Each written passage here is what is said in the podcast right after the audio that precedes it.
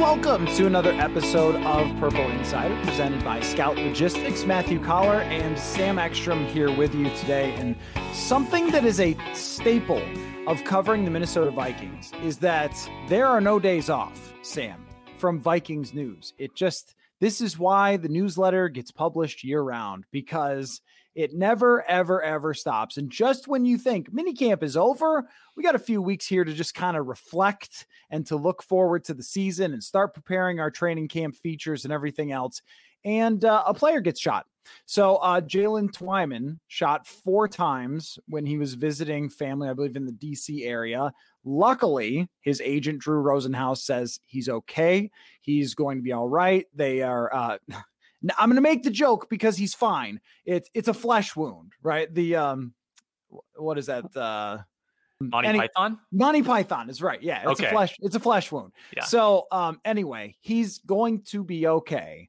I think that actually it kind of might end up impacting training camp. It's it's okay now that he's not severely wounded to talk about how this impacts his football, right? So I, I think this does potentially set him behind in training camp in a battle that's already not going to be easy for depth defensive tackles. Yeah, this is unfortunately this is the second incident of this nature that I've covered like as as a member of this beat. My first year on the beat was Mike Zimmer's first year, 2014, also Linval Joseph's first year. Linval Joseph caught in the crossfire at a club after a preseason game. And that it, it was such a freak freaky event, terrifying event. Um, and similarly, Linval was okay, missed a little bit of time, but then did return and then did play most of that season, but also was not the Linval that like he turned into sort of the year after that and the next four or five years where he was very good. Um, and and it did seem to affect him a little bit. And I can't even imagine the trauma that like that lingers with you after something like that. And it it sounds like this Twyman thing. We we know very few details, but it sounds extremely freaky, extremely random and unexpected. Um, he was visiting his aunt reportedly, and and I think was in a vehicle, and then gunshots, you know, um, come out of nowhere. So that that's that's wild to me. And I think Twyman was probably already going to struggle to make this team. It wasn't impossible because there's not like a ton of good depth at that position. But certainly the Sheldon Richardson acquisition makes it harder. Like there's probably one or two spots that are available, you know, for young players. I think Armon Watts has a really good chance to have one of those spots and then maybe one more. And that might have been Jaylen Twyman's. Um, if you read my feature on Twyman and his Pittsburgh, you know, comrade Patrick Jones from about two weeks ago, you learn a lot about the kind of guy Twyman is, and he's like a really intriguing person with a super unique profile. You know, he had the incredible junior year at Pittsburgh, and and that was enough to get him drafted without even playing his senior year. He opted out uh, to train, but his training sort of led him down a path where he like gained weight and then had a really bad 40 time, but he was really good at lifting. Uh, so he's extremely strong and he's put good good tape out from college. Um, I still think he was a long shot to make this roster, and it fe- it felt like a practice squad year for Jaylen Twyman. Um, and you know, if he's if he's not hundred percent in training camp, and I wouldn't blame him if he's not. You know, in two months, we don't know the nature of the gunshot wounds, but it, it could be a situation where um, you know he's not able to really kind of vie for those spots. Yeah, I, I was just given the impression because, like you said, we don't know. I mean, he might be back for training camp, but I mean, getting shot multiple times does not sound like someone who's going to be back for training camp. And that does make it really difficult on him if he can't start from the very get go. And then even trying to recover from an injury that, even if it's not life threatening, could be quite serious. And as you said, traumatic as hell, uh, just for your body. I, I can't imagine what sort of shock you go through after something like that has happened to you. Um, but from the football perspective, he comes across as a guy who is very driven to make it. And so, just from a sort of a person perspective, that really, really is awful for him because this was his chance to beat out someone like Armon Watts or beat out someone like James Lynch, these other guys, and force the team to keep him around because a sixth round pick who had maybe the potential to be a little higher if he had had a better pro day. Like, this is the type of guy that we created Mr. Mankato for to watch players like Jaylen Twyman in these preseason games. And that's why preseason games were missed last year, is because you would have guys like this who show up get a couple of sacks and force the team to keep them around. And if he doesn't have that opportunity, then I don't know what happens. I, I mean, there's only speculation that we can have here, but I mean, does he end up getting put on? Injured reserve and then brought back at some point uh, or does he end up just not practicing and getting released and then signed to the practice squad? Like I, I don't know how this is going to play out but if we were listing our players that we were sort of really interested in seeing for training camp, we might have to check one off the list already in Jaylen Twyman after this happens because he was going to be, and you wrote about him, but he was going to be toward the top of my list of, hey, I know he's a sixth round pick, but he's kind of interesting for us to keep an eye on. Yeah, and and since we're speculating, you know, you can toss out the possibility too that in a weird crazy way, maybe it helps him long term because, you know, sometimes with someone like Kenny Willekes last year, uh, seventh round pick, long shot to make the roster, he gets hurt. Um, that's devastating for him in the moment, but also it keeps him in the building for the year. And it, it, it's a free pass for the Vikings to keep him around and roster him the next year. And if Twyman gets maybe NFI'd, non football injury list, um, then I believe they could keep him around and maybe he could have a, a, fresh shot at it in 2022, depending on the severity of this injury. Now, I imagine that if he can get back to health, and hopefully he does, um, I'm sure he'd like to be there this August and and battle it out. But when you break down sort of the defensive tackle options, I mean, there's there's not a breadth of of talent really standing in his way, kind of beyond the big three. You know, there's Dalvin Tomlinson, Michael Pierce, and Sheldon Richardson. After that Coller, I mean, there's a UDFA from I think Oregon.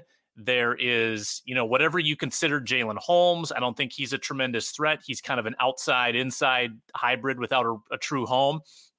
James Lynch is kind of the intriguing one to me because most of the time a fourth round pick sticks around for that second year, but we've seen so little from him that that that's sort of the wild card I think. If James Lynch does not like kind of grab that spot and run with it, that opens the door for someone like Twyman. I think that Mike Zimmer is also ready to be ruthless with some of these guys too. I mean, the way that they went out this year and just signed everybody that they could get their hands on on defense said, I don't care where you were drafted. James Lynch last year could barely get on the field. And when he did, he was getting pushed back 15 yards by guards. And so the, sorry, man, like it just hasn't really worked out. And that could be what they end up doing because Armon Watts, I think, is at least serviceable proved last year that he could be on the field at times, which is as far as I'm willing to go with that. But there were other guys who have proven in the past that they did not deserve to be on the field. And think about like if you're James Lynch and you're behind decent players and you're not getting on the field, okay, I get it. But you're behind Jaleel Johnson and you can't get on the field. That means you were not at all ready to play in the NFL. And so that doesn't give me a whole lot of confidence that he's got he's that he's going to make any noise here. And it also is kind of weird. Like this goes back to we've had this conversation a little bit before, but like moving guys, drafting him. Now you're going to be this, now you're going to be that. It just doesn't ever really seem to work out. And so that one might be one we look back at and go, uh, maybe you should have just left James Lynch at defensive end. Do you remember the name of the guy that like inexplicably jumped James Lynch and and played in a game last year, who came off the street basically and played. Do you remember who it was? Anderson Abdullah or something, right? Is that Abdullah Anderson? Abdullah Anderson. Yeah, well, close enough. yes. I remember yeah. he's like number 66, which is the most forgettable, like no one ever wants to be number 66. Yeah, right? we that that's that leads to a rabbit trail story, but someone told us that Sheldon Richardson had the option when he got to the Vikings to have the number 67. And Richardson was like, heck no, I'm not going to be 67. Give me number nine. I'll be single digit before I want to be 67. one thing that I have to admit on the show here about Sheldon Richardson is what's nice is you can say, objectively speaking, he's a really good player and he's going to help your defense. But from even our perspective, the guy is a character. I mean, like that was this classic Sheldon Richardson. I'd rather wear number eight than number 67. Uh, totally agree. I mean, 66 and 67 are just the you're not going to be here for very long. It's like when a pitcher comes up and is wearing number 88. Like that's all we had in the back, guy. You're not going to stay here very long. Head back to the St. Paul Saints. Um, so anyway, I I think that it is we'll see. I think you make a fair point about how, I mean, even Hercules Mataafa stayed around for another year and kept getting more chances because, in part, he got hurt that first year. And so they were still sort of intrigued, and the same thing could go. But we just don't know how severe the injuries are in a football perspective because you're talking about going out there and battling with guys who are at 100% and there's no way if you're getting shot with actual bullets that you can go out there in a few weeks and be at 100% or I would not think so um, so a really really unfortunate break for Jaylen Twyman, and we'll just have to see what ends up happening there. Uh, I did want to ask you before I moved on to a couple other things I want to talk about was where already does that one rank for the most? Let's just put it this way: you open your phone and see Adam Schefter and go, "What?" I mean, in in terms of Vikings stories, where does player got shot four times visiting his aunt fall since you've been covering the Vikings? Yeah, shock value. So this is season eight for me, season six for you, I think so like and and we're narrowing it down to stories that we weren't present for like teddy bridgewater injury like we were there when that happened. These are like out of the blue football like like breaking news items. Um i mean linval joseph uh, probably is like on on the same level you know when linval linval gets shot. Um what what else strikes you as sort of the the Mount Rushmore, I guess, of of these absurd stories. Mike Zimmer's eye. Mike Zimmer's Mike, eye might be number eye. one. Yeah, Mike Zimmer's eye. Uh, well, Teddy for me was when I was just moving here, so I was not out there yet at Winter Park. Oh. So, so I was actually unpacking boxes, and I started to my phone just started to blow up and I got a ton of messages from people in Buffalo who are my friends knowing that I was moving saying, uh, are you are you there yet? Are you at practice? Are you seeing what's going on with Teddy? I was like, "What?" I have no I'm I'm unloading boxes. I have no idea. And then I see ambulances out there and everything. Like, I just moved here and this is what we're to have to deal with. Um so right there it kind of started. Mike Zimmer's eye goes number 2 for me um, because that was totally like who would have ever guessed that? We even talked to Mike Zimmer after the game in Chicago, and his eyeballs looked fine at that moment. And then all of a sudden you wake up the next day and it's announced that he's having eyeball surgery, so he can't talk to us. Okay. Uh, but even then, we didn't have the idea of how serious his eye injury was. They kind of made it seem like, oh, it was like a regular just eye appointment and he had to have something done. And then it turns out that there's conspiracy theories regarding Norv Turner and his exit because those two things seem to strangely correlate. Mike Zimmer said he poked his eye with a play card, which is not possible because of the injury he had, is something that people in car wrecks get the detachment of the retina. It's not poking yourself in the eye. So there remains mystery regarding that one. But the most shocking was when the person hung from the truss in the stadium. Oh man, protest, yeah, yeah. I, I had went to the bathroom. So I was walking out of the bathroom and I see people like standing up and looking at something in the press box. And so I turn my head to the right and there's a person dangling. Like, excuse me? Like what? Like what? I, I mean, I thought like, is this like uh I, I don't know, someone paragliding from the roof down? Like what what is going on here? Like, is this is this like an in-game entertainment thing because it's week 17? So that that was the most shocking. And then Brian Murphy getting the person on the phone was unbelievable. So that yeah, yeah that, we that were was witnessing surreal witnessing Brian Murphy talking to the man on the banner. And how did the, I don't understand in retrospect how the game was allowed to continue. That's what's funny to me. Like that that's such a, a major security breach that you'd think that would be taken care of. before they they continue with like second and seven. Meanwhile, there's a man re- rappelling from the roof of US Bank Stadium. Let's get a split screen. That big voice guy, please avoid hanging from the trusses. Uh, I mean, what Alan Roach. Now you make a great point though, because at the time it seemed to be an isolated incident and we couldn't really figure out. So the person was hanging the banner the first banner hung at that stadium. Am I oh. right? Oh, yeah. So, uh, but the person's hanging a banner, unlike the Vikings will ever do. And uh, so that was odd. And it, but it didn't seem like a dangerous situation. Like the person didn't have a weapon or anything, and they were just dangling there. So maybe they figured, okay, well, nothing is really happening, but they were clearing out people below in case the person fell, which mm-hmm. was also under the category of totally surreal because you're thinking like eh, eh, second and 10, they're going to hand off and then you like I did there, and then this person's going to fall to their death. Like, here, game recap. What a mistake by, you know, uh, Pat Shurmur dialing up a handoff on second and 10 as the person plummeted. I mean, that we, I remember we had three people working that game and we told somebody to stand back or to stay back and not go to the locker room in case the guy fell. It was that it was that bizarre. And we were like, well, you know, we got to have somebody there to see it, I guess. And uh, you know, th- whatever, they end up arresting them and it's fine. But that you make a great point that in hindsight, why did you not stop the game until that was resolved? That's crazy. Yeah, Fox was like ignoring it, I think, on TV. And the players in the locker room were being so weird about it. They were like, what? We didn't notice the man hanging from the ceiling that people were pointing to. And we, we had no idea that was happening. But now that you mention it, wow, that's crazy. Come on. Come on. You're not, you don't need, it was a meaningless week 17 game. You don't need to be that focused on football. Come on. By the way, I have another like jaw dropping event yeah, that yeah. totally slipped under the radar. Adrian Peterson, 2014. I mean, I, how did I forget about that one? That was another shocker, you know, like one month after the Linval Joseph thing. And it was a Friday afternoon.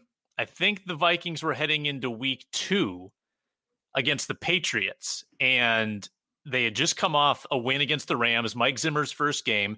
Actually, a lot of momentum with the team, like a lot of excitement.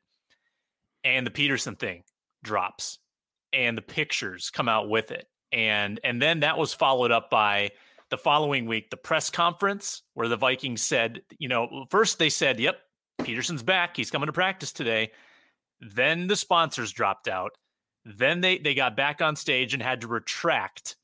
And the Wilfs mentioned like 18 times we wanted to get this right and that was sort of their company line and it was so uncomfortable and you had like these bulldog reporters coming in like nationally and like news reporters locally who were not on the beat who were just tearing rick spielman and the wilfs apart with their questions. It was the most voracious press conference that i've been a part of and i was like first year guy. I was just sitting back like taking it in. I had no clue what my place was.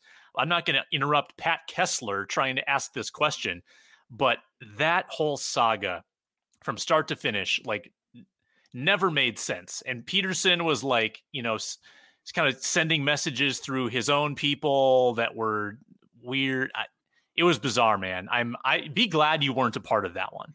Yeah, right. I wasn't here yet, um, but I remember it coming right on the heels of Ray Rice, and I think that greatly impacted the reaction that mm-hmm. the NFL had already not done enough to suspend Ray Rice, and the video comes out, and then this one has pictures as well. So they felt like they really need to drop the hammer. And what's interesting about that one is by the time I arrived here in 2016, I expected to show up to a place that just worshipped Adrian Peterson because of my perception as him uh, of him as an outside observer.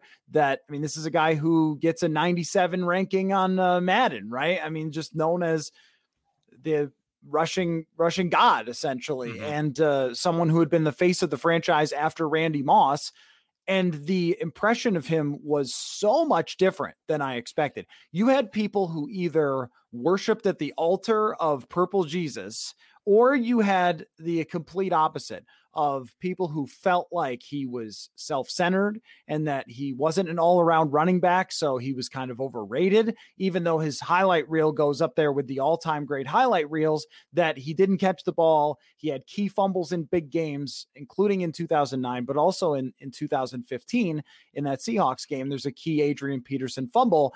And so he, at the time I showed up here, was polarizing, especially because he was coming out off a year where he led the league in rushing, but only kind of like nod, nod, wink, wink led the league. Like also led the league in carries and only, you know, averaged four and a half yards a carry, which is okay, but they kind of probably gave him the ball way too much, right? So so that was interesting to me that I expected and and as an aside, I had also expected the same thing with Joe Mauer, and I didn't realize that there were these huge debates over Joe Mauer and whether he uh, hit enough home runs or not, things like that. So th- that was fascinating. I think that that would not have existed if um, Adrian had not had that thing. Let me circle back in terms of the shocking stories to Norv Turner just up and quitting. That you know, there's the conspiracy theories sort of mm-hmm. behind the scenes. Did something happen and whatever? And, um, you know, I'm not here to tell you that I've heard any of those are true or whatever. It's always been bizarre. Something doesn't quite add up there. But Norv Turner just saying, nah, I'm good after they start 5 and 0 and lose two games. And then the guy is just out is what I mean, how many times has that ever happened in an NFL season where an OC just says, I don't want to do this anymore and and and just leaves. And then I tried to get Mike Zimmer to say what happened. Yes, you did. A, a, yeah, a couple years ago. I said uh, because he had done an interview where after DeFilippo and someone asked him about like, oh, you you fired all these offensive coordinators, and he said, hey, Norv Turner quit. I didn't fire him. And so I said, is there anything you know? Do you want to do you want to tell us what happened or whatever? And he said, oh, I'll write it in my book. But um, once someday that story with Norv is coming out, and I can't wait to find out the what exactly happened there. Yeah. So I mean, I have theories on, and and I don't know if it involves a fist fight, like some people would would want to believe. Like there was no WWE action, um, but but this was something that was simmering, and and you know things that you know little whispers that I might have heard here and there. There was, I think, some immediate tension you know, between the two. I think a little bit of ego battle because you've got kind of the stodgy old timer on the offensive side and the stodgy old timer on the defensive side who have very like rigid ways of doing things and they don't want e- like each other's unit to mess things up for them. Um, and I remember end of 2015, Teddy Bridgewater got strip sacked um, to end the game against the Cardinals. It was a big game, and the Vikings were driving for a game tying field goal, and Bridgewater got strip sacked on like a very long developing passing uh, route down the field where he just held the ball too long and it was kind of that way by design. And Zimmer was pretty quick to criticize the play call, which I, I don't think he Zimmer tends to like res, he doesn't talk badly about people he respects, and he's pretty quick to talk critically about people that he doesn't respect, i.e., John DeFilippo, i.e., Marwan Maalouf. And those people don't usually last very long after sort of the critique becomes public. And I think it was starting to brew late 2015. Um, and then 2016, there there was probably an incident and i don't know this for a fact but there was probably like a things overheated after the two losses probably verbal sparring and differences in philosophy but there was like i think a singular event that led to the resignation and uh, on day one they tried to spin it like this was a heartbreaking decision and zimmer was torn up and he might have even like faked a tear in his eye but it pretty quickly turned to yeah there th- this was not an amicable amicable breakup there there was something brewing here Hey everyone, summer is here and you're trying to get out on the golf course, but if you're like us here at Purple Insiders, spending all day golfing isn't always an option. That's why you need to check out Birdi Golf in Woodbury. I'll give you an example. My wife is new to golf and she's intimidated by the big courses, but at Birdi Golf, she could come and play without the pressure. You can make golf a family experience at Birdi Golf. Bring the kids, still get all of your swings in. They have eight of the world's best golf simulators where you can sharpen your swing and still have a great time. I've heard from several listeners to the show who have tried out Birdi Golf and absolutely loved it. You'll want to try the whiskey or beer float flights, and every time Sam and I show up at Birdi Golf to record our podcast, we always get the boneless wings. Make golf a night out. It's the perfect place to hold parties, events, fundraisers, and even your fantasy football draft. Check out Birdi Golf at 494 in Valley Creek in Woodbury, just a short drive away from anywhere in the Twin Cities metro at birdigolf.com, B I R D I golf.com. Call 651 998 2200 today, and I'll see you there. Folks, if you are pumped up about how the Vikings did in the draft and now the schedule's out, it is a great time to get yourself a Skull Flag or Bud Grant shirt. And of course, there's much, much more if you go to sotastick.com S O T A S T I C K dot com. Check them all out. And if you use the promo code Purple Insider, you can get free shipping on all your original Minnesota sports inspired goods.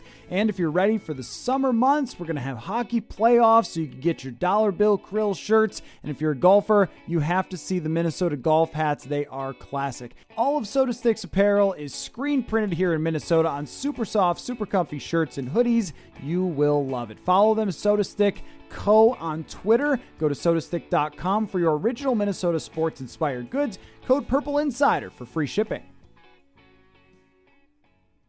Yeah, Zimmer did get emotional. Um, maybe it's crocodile tears. I don't know, but it's see well, the best part about that remains that the next question after he was getting emotional was what do you think of TJ Clemmings? A legendary, a legendary moment in our beat reporting. But uh just um a- anyway, so that one certainly falls into that category. And, and I remember this even when I got here, because I was sort of assessing the lay of the land, I found it to be very odd that Pat Shurmur was a tight ends coach.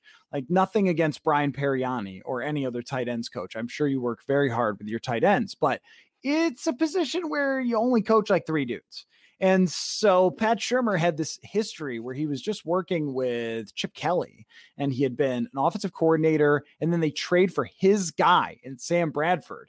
Like how is Norv Turner going to be the offensive coordinator here when he runs very different offense? Like why would you bring in Pat Shurmur? Like they all seem to not exactly add up to begin with, but still when you're only 5 and 2 and your dude just says nope i'm out. That is one of the truly most shocking stories. Um and then you know we've got a bunch of bizarre ones. I don't know if any of them fall into the category of um like moves like just like decisions trades cuts that really shocked you. Uh i think even the stefon diggs trade su- was not surprising knowing the landscape. But when they did it i remember just thinking i can't believe they did it. Like this is just not this is not going to work out for you. And it did with Justin Jefferson. But I remember yeah. being like, I, I can't believe they're actually going to part ways with a guy who just pretty much carried their offense on his back for a full season. Um, so that one I would say did surprise me a little, even knowing it was possible. I don't know if there's any other one that's really shocked you in terms of just trades or signings cuts. No, I'm, I was going to say it was pretty bizarre that we had to cover a, a Kirk Cousins apology press conference last oh, year after yes. he went on a podcast and said, "If I die, I die from COVID." That that was just an out of the blue. Like we, uh, per usual, we're going out to golf, Hastings Golf Club every time. Dane Mizutani with us, and I think maybe Courtney as well. And naturally, this comes up, and we have to like the most non-football press conference like news item that you would ever want to cover on an off day? The hardest part about that was I don't know what to ask him. Like I just don't, I don't know what to say here. So I remember asking him like, "So are you like knowledgeable about COVID? Like I don't know. Like what am I supposed to ask the guy? Was were you joking? Like I are I don't know. What what do we do here? What does any of us do here? It was almost like he needed to sort of clarify that he was still following the protocols. And we had to ask him questions, but nobody knew exactly what to say. Like, so are you really leaving this thing to God? Like, I don't, I mean, what am I doing here? I'm supposed to be playing golf. It's summertime, and that is perfect because it's exactly a reminder of how this went with Jaylen Twyman being shot. Is you think it's summertime and then it's not, and this this leads me to the last one, uh, or at least it's not vacation time. The last one is Tony Sparano passing away. Is, oh. is truly the most, I would say, the most shocking story that we've covered uh, because it was right before camp. And so nobody even had a chance to like process this. So we're going out there and you know, poor Riley Reiff, who never wants to talk, it just is like not comfortable with media and stuff. And run up to Riley Reiff, hey, the guy who's you know your offensive line coach, who you were all really close with, and you went to the NFC Championship with, just passed away. What do you think? And then I chose not to go cover the funeral. I know other people did. Mm-hmm. That was weird too. Like, what do sports reporters do outside of a funeral? I don't know. Uh, so yeah, that was um, that was like really, really crushing for everybody. And you remember Tony's wife was also at training camp that year, and so it's just like this this very like heartbreaking type of um, you know situation. And I, I think it would be wrong to uh, throw out the idea that that impacted them. Like I think that that did impact them in 2018 and and they said as much like it, they didn't use it as an excuse during the year but it was brought up after the season kind of in retrospect that that was a a pretty difficult thing just emotionally but also like your offensive line was already not good but to to lose someone that could sort of get the most out of those players um, and then those players, you know, having to not only cope with the loss of like, you know, someone pretty important in their like professional life, but then have to adjust to this new arrangement. Yeah, I I believe that that had an impact as well. And that that sort of sent the 2018 season off on an extremely sobering note. And the team never really recovered from that.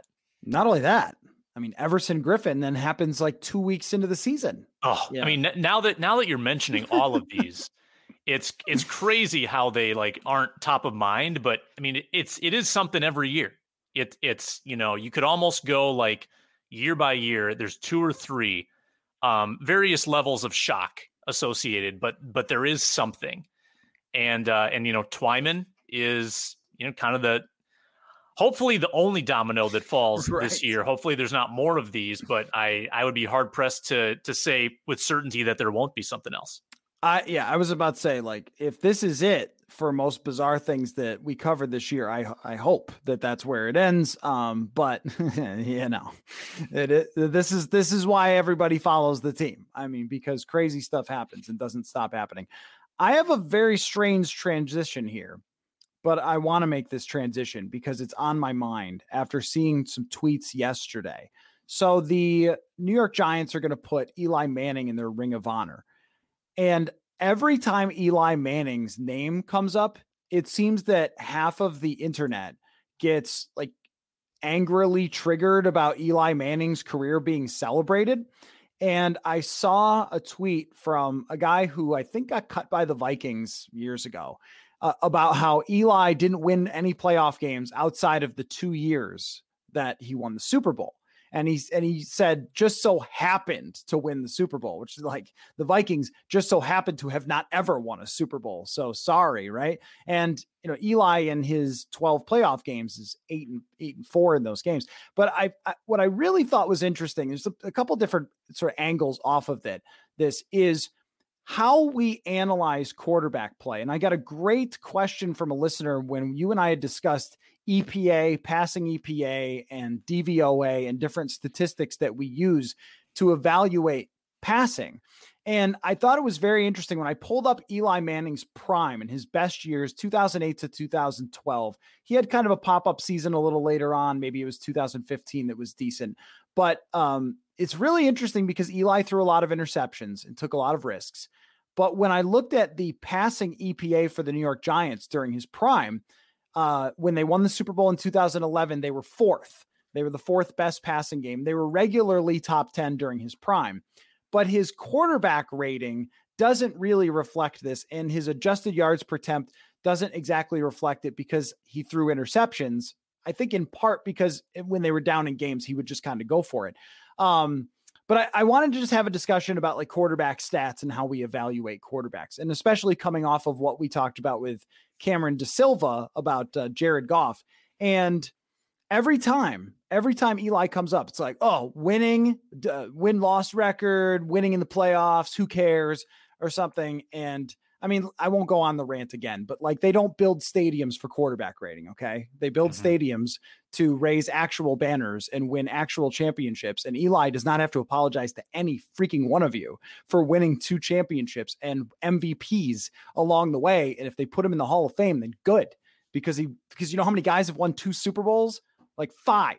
So anyway, yeah. that's, that's, that's how I always feel about it. But I just want to discuss like how, like statistics are just so tricky with quarterbacks these days because there's so many things to factor and the talent difference between the, the maybe fourth best guy and the 18th best guy might actually not be that much. And um, Eli is kind of an odd test for like how much that's changed because when Eli is a is a top 10 quarterback for 5 or 6 years, he like there there aren't that many good quarterbacks. There's like 10 good quarterbacks in the league at most and now I feel like there's 20 to 25 who can be good on any given year. So I don't know. I just said a bunch of things and you can react to them how you feel appropriate. yeah, no, I've had a lot of thoughts bounce around in my head as you've been speaking. So a, a couple things just on Eli specifically, right? Um, when you win a title fairly early in your career. And the, the first Super Bowl that he won, I think, was in his fifth season. So like kind of, you know, still on that like rookie deal um um zone. That buys you so much equity. I mean, and and it makes it makes fans and front office members so much more tolerant, I think, for the mistakes. And then, you know, two years later, he throws 25 interceptions, but you're not gonna you're not gonna start contemplating cutting that guy loose. He won you a Super Bowl. Um, and then he wins you another one. And by the way, the season 2011, where they won, um, six game winning drives that year. And they were only a nine win team. Like he basically dragged them to the playoffs on his back and then got them all the way to the top of the mountain against, you know, the dynasty of all dynasties. So his clutchness is like a gene that a lot of court, a lot of 500 quarterbacks do not have. Um, Eli knew how to beat good teams, even though his final record was 117 and 117. I mean, how how crazy is that? Exactly 500 after a 16 year career, uh, that he would be exactly 500. But there's quite a bit of weight in a lot of those wins. Whereas, you know, look at another 500 quarterback locally, there's not a lot of weight in a lot of those wins. Those are against the Detroit Lions, practically half of them, it seems like, right? Um, so evaluating statistics, there, there's so much value in it because you know you break it down like, oh, this guy's a good play action passer, this guy is good under pressure, and sometimes I think those are are more useful in a quarterback evaluation than touchdown to interception ratio necessarily. And there's value in that too. Like I don't want to see Jameis Winston interception totals but I also, you know, kind of want to see like, are you able to to throw under duress? Do you have like kind of a skill set with your intermediate and deep throws? That's why Pro Football Focus has changed the ball game because they do take you that that far. And I guess uh, if if Eli Manning had been, you know, in his prime, like in his mid twenties during the PFF era, how would we view him? Um, I don't know. I don't know how he would have been graded. Um, I guess you can go back and, and look at his stats in like you know, circa 2007, 8, 9, if you want to. But um, I think, you know, quarterbacks like him probably wouldn't have been viewed as favorably if we had all the analytics um, on him then that we have now. What do you think? Hey everyone, I want to tell you about our friends at Scout Logistics, and I really do mean it when I say friends. They are fans of Purple Insider over at Scout Logistics, and since they reached out wanting to support this show, I want to tell you about what they do. Scout Logistics is just in time transportation for full tractor trailer loads, and if you're wondering what that means exactly, Well, if you own or work for a company that needs shipping solutions, they are the preferred carrier of Fortune 500 companies across North America, and we have quite a few of those in Minnesota, right? They can ship perishable, non perishable, FTL, or LTL, and they have on time delivery rate of over 99%. So if you're like them and you enjoy the show and you have shipping needs, check out scoutlogistics.com or call 855 217 2688 extension 232 to connect with them directly to find out how Scout Logistics can minimize risk and overperform and go the extra mile for your company. Hey, it's Kaley Cuoco for Priceline. Ready to go to your happy place for a happy price? Well, why didn't you say so? Just download the Priceline app right now and save up to 60% on hotels. So, whether it's Cousin Kevin's Kazoo concert in Kansas City, go Kevin, or Becky's Bachelorette Bash in Bermuda, you never have to miss a trip ever again. So, download the Priceline app today. Your savings are waiting. Go to your happy place for a happy price. Go to your happy price, Priceline. Well, I, I think that there's uh, so far that you have to look beyond the box score stats to get the truth. That with someone like Eli, when you pull it up and you just look at, okay, so he's got a career 84 quarterback rating, which is probably what, you know, Jake Browning might have if he started a season, right? But that's different from playing in 2008.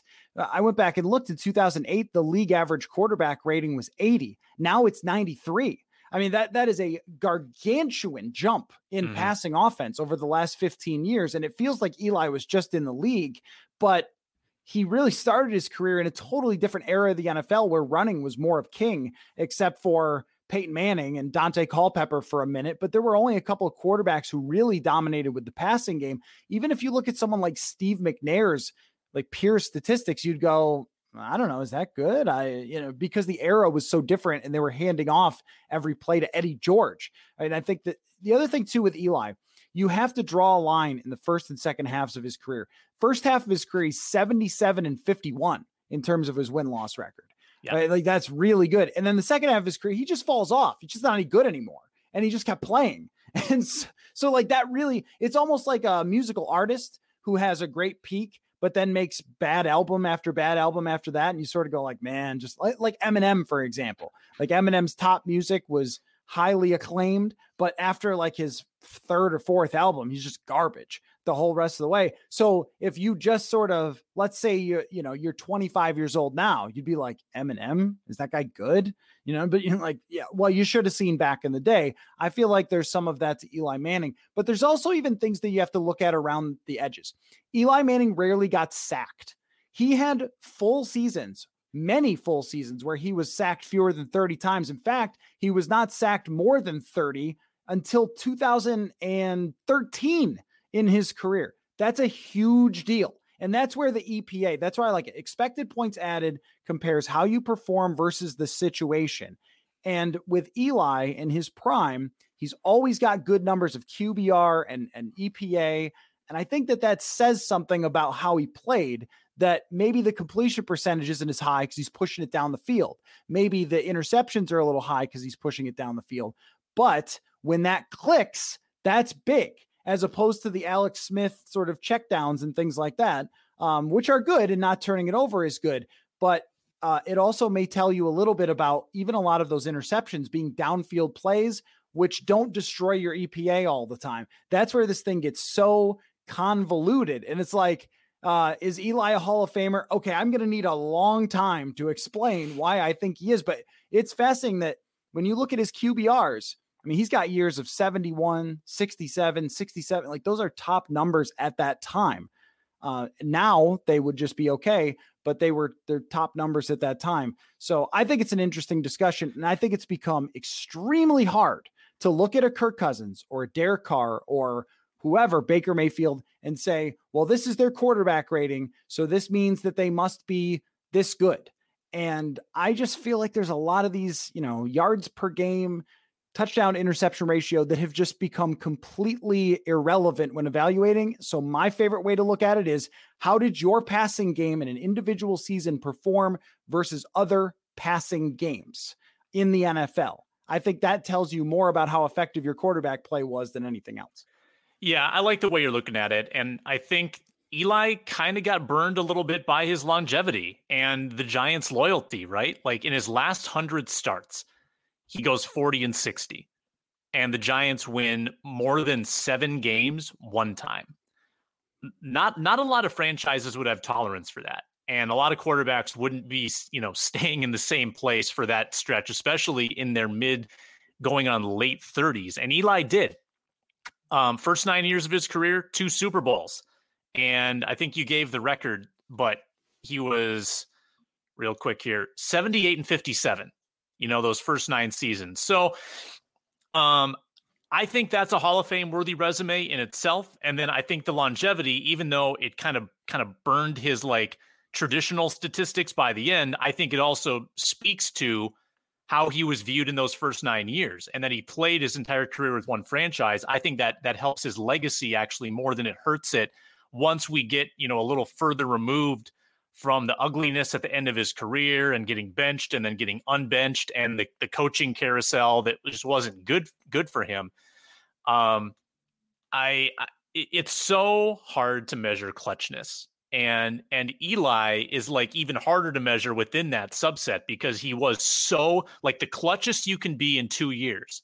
And not that clutch other years you know? Like he he was do you have do you have a modern day comp for him is he Matt Ryan like a little bit in in sort of what he does in like the, the places where he fails um most typically I, I don't know if there's a great comp for him. I mm-hmm. think that guys who are willing to take risks and push the ball down the field will have these stretches, sort of like home run hitters in baseball, will have these stretches where they're just unstoppable. And things are just clicking. Think about like when uh, Ryan Fitzpatrick started briefly for the Tampa Bay Bucs. Remember, he was like leading the league in every category. He threw for like 400 yards a couple of games in a row and six touchdowns or something nuts. And then sort of regression came for him. Well, with Eli, I, th- I mean, he's much more talented than Jameis Winston or much more talented than Ryan Fitzpatrick. So a guy who had sort of the chops and, and didn't make a ton of huge mistakes like getting sacked or throwing horrible interceptions all the time. And then when it clicks of pushing it down the field, like think of his iconic throws. His two most iconic throws in the Super Bowl are what what? You know, like throws that took so much guts to just throw it up there and make a play, but it clicked for him. And you get credit for that because you have to be willing to do that. And I think that's a very reasonable criticism of Kirk Cousins. And I wanted to tie this back into the win loss record because what I hear all the time on the internet from analytics people and so forth, and, and anybody knows that this is something I've studied for a long time. Everything that you look at has to be through the prism of winning as a franchise when it comes to a quarterback. So if you just told me to look at Kirk Cousins' statistics from last year, just on the whole, full season stats, uh, versus versus what actually happened. It like what tells the story when we look when we consider his wins or when we don't. I think it tells the story much better when we consider that the team started one and five and that it was largely on the back of the quarterback through that one and five start. Now later on, it became the defense, but through that start, um, it was a lot on the back of the quarterback. And and so I, I look at it and, and say we have to decide why. The, the the question we're always answering is why did you win or lose as a quarterback and can you win as a quarterback? So we're always saying can jared goff win as, as a quarterback? Can he get to a super bowl? The answer is yes because he has. What did it take now is the next question. So can kirk cousins get to a super bowl? We don't know that. There are certain things that would suggest that he can there are certain things that would suggest that he can't. So then we're asking well, what would it take then for him to get there? Right. So with Eli, well, what would it take for him to win a Super Bowl? Well, we've seen it two different times. And look, man, this guy in the playoffs beat Matt Ryan, Aaron Rodgers, and Tom Brady. I mean, that's that's where I always come back to. You you're gonna make fun of that guy? Let let's let's see it. Let's see anybody else do it because of all the people who have ever tried to play quarterback ever in the history of the universe. There's like five who have done that and then to do it against Brady is crazy. Uh, oh, the defense, like right, yeah. Well, the Vikings have had good defenses. How many rings, right? So give give the guy credit. But that's how I think of it. Is you have to know has has the guy been winning, and what will it take for him to win, or what did it take for Jimmy Garoppolo or Jared Goff to get to a Super Bowl. That's how I use the, the winning angle of this. Yeah, that's people can't lose sight of that equation. If you if you look at Eli's numbers in some of those later seasons, traditional stats are actually quite good. Like in, in 2014 and 2015, he goes a 65 28 touchdown to interception, and they went six and 10 both years. You know, that, and, and that to me is kind of why I mentioned Matt Ryan, because Matt Ryan is the classic big box score bad team. Um, I think you, you have to to think about it, and we like to talk about golf. You know, if you're playing an 18 hole round, you and I within 18 holes, we'll probably have a six hole stretch where we shoot, you know, couple over par, like like close to par, and then we'll have another six hole stretch where we double bogey like five of the holes. And that's kind of Kirk Cousins. Like he just is not able to sustain it for the full 18 holes. That's how you win the US Open is you put it together day after day after day. You can't have the ups and downs. And Eli Manning was able to put together kind of full seasons where he was he was kind of locked in. And Kirk Cousins hasn't done that yet. There are too many ups and downs. And and wouldn't you rather over the course of a 10-year career if you've got a franchise quarterback, I think you'd rather have two or three stellar seasons where you know that a guy can perform for for 16 games plus playoffs um, rather than have the the five game brilliant stretch followed by the five game slump that usually levels you out at nine and seven. Uh, and that's what the Vikings and Washington football teams have experienced with Kirk the last seven years, and and that's kind of separating him from, you know, being even remotely close to that Eli Manning conversation, even though record wise, they they kind of are the same quarterback. There's another part of it too. And this is why it's so hard to figure out who's great at quarterback because we know Kirk so well. And we know Eli's career so well because he's just been front and center in the NFL. Um, Eli was not intimidated. He was not overwhelmed. When the other team was better than his team, he had to win four playoff games twice to get a Super Bowl ring. He was never the, the, a guy who looked like it was just going too fast for him, or the other defense was um, you know, forcing him off his game or something. We've routinely seen that from Kirk Cousins, and you can blame the left guard if you want, and there, there's certainly some blame that is required there. But that happened in Washington too when they had a good offensive line, and so there's a little bit of that too. There's there's the statistical stuff like not getting sacked. To me, that's a huge difference. Eli goes down the field but doesn't get sacked, which is very impressive. Cousins does not take risks down the field and does get sacked. So there's a very big difference there. And you can rack up completion percentage when you throw shorter passes a lot. Um, so there's there's that. And when if you're about to get sacked, if you never try to like throw it away but there's also the elements of you know because this started out with the statistics but the non-statistical stuff you called it clutchness uh, there's a little bit of pushback from analytical people is it clutch or whatever but i would say not ever going to lambeau field in the playoffs as an underdog and not being overwhelmed there I mean, mm-hmm. that's that's something that you can't replace, and right. to me, to me, to me, deserves its its credit that's due. So winning I, handily, like not even needing to be clutch, just like winning really outright in that right, game. Right. And how many people have we seen look over at Tom Brady and and just wilt?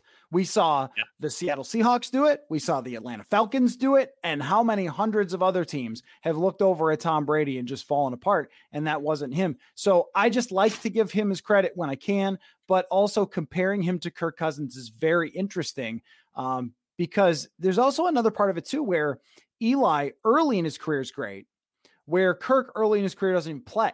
So they're very, very interesting to compare the two. Eli in his 30s is washed already. Kirk is in his 30s having his best years. So kind of an interesting comparison. But I thought, you know, hey, like, let's have this discussion because I see people wrongfully trashing Eli Manning again. And there are 12 teams in the NFL without a ring. Not going to trash a guy with two, who is the top player on the team. So, anyway, well, this was fun, Sam. Um, and let's just finish by saying, thank goodness Jaylen Twyman's okay. yeah, seriously. Um, get well, Jaylen.